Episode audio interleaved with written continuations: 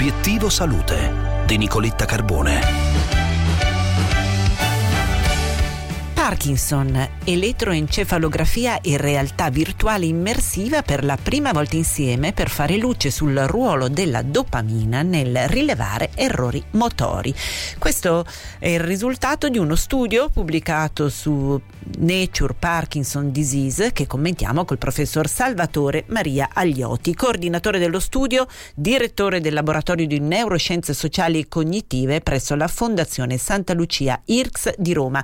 Professor Agliotti, grazie e benvenuto. Grazie a lei e agli ascoltatori. La ricerca svolta ehm, alla Fondazione Santa Lucia in collaborazione con il Dipartimento di Psicologia della Sapienza di Roma, con l'IRCS San Camillo, si occupa del tema di come eh, il cervello reagisce agli errori. È un tema importante per le persone anche senza patologia perché dagli errori noi impariamo e abbiamo ideato una situazione sperimentale nella quale una persona guarda in un ambiente di realtà virtuale immersiva un braccio virtuale che viene sentito come proprio perché è allineato col corpo della persona che afferra un oggetto.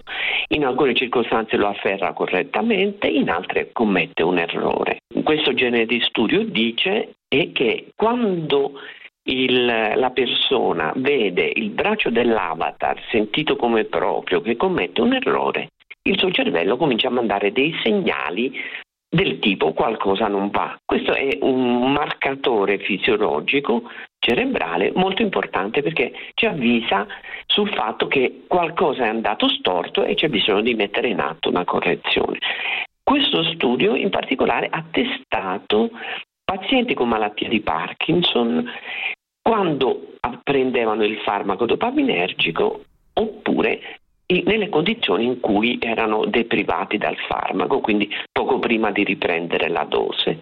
Professor Agliotti, tra l'altro i risultati di questo studio aprono nuove strade anche per facilitare la scoperta di biomarcatori associati proprio al ruolo della dopamina. Esattamente così, questo è nostra, il nostro auspicio, la nostra speranza, proprio perché se io non sono capace di di monitorare il mio errore sono più esposto adesso. Per esempio posso cadere più facilmente perché non prevedo quello che devo fare.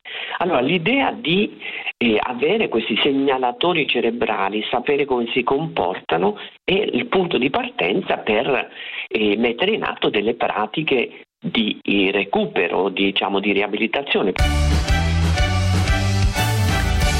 Adesso vi lascio a Melog con Gianluca Nicoletti e vi auguro eh, buon ascolto. Intanto vi ricordo che ogni mattina è già a disposizione sulla pagina Facebook di Obiettivo Salute di Radio 24 la nostra video intervista. Vi auguro un buon ascolto e una buona giornata. Un saluto da Nicoletta.